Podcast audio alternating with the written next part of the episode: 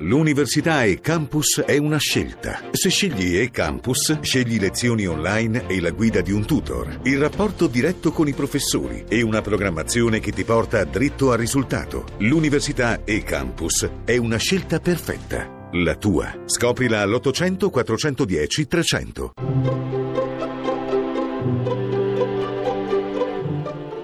Il pensiero del giorno.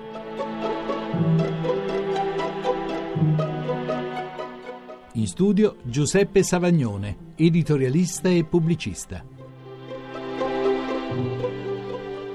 C'è un elemento comune alle diversissime forme di ricerca della salvezza rappresentate dalla magia, dalle sette, dai fanatismi e dalle religioni orientali, ed è la tendenza a porsi e a porre chi le pratica fuori della storia. Nella magia il singolo cerca una soluzione ai suoi problemi privati, siano essi quelli della salute o dell'amore.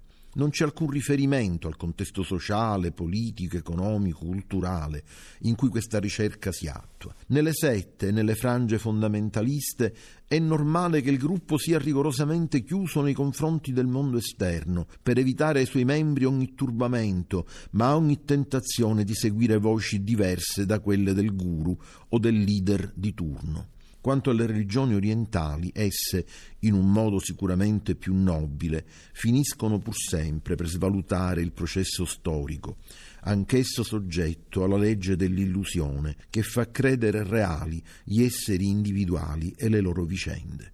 Ben diversa è l'impostazione delle tre grandi religioni monoteiste fiorite nell'area del Mediterraneo, l'ebraismo, il cristianesimo e l'islamismo. Ciò che le accomuna è di avere considerato la presenza del mistero e l'avvento della salvezza come qualcosa che riguarda la storia degli uomini e non solo le loro vicende individuali e private, e che si realizza solo in essa e grazie ad essa.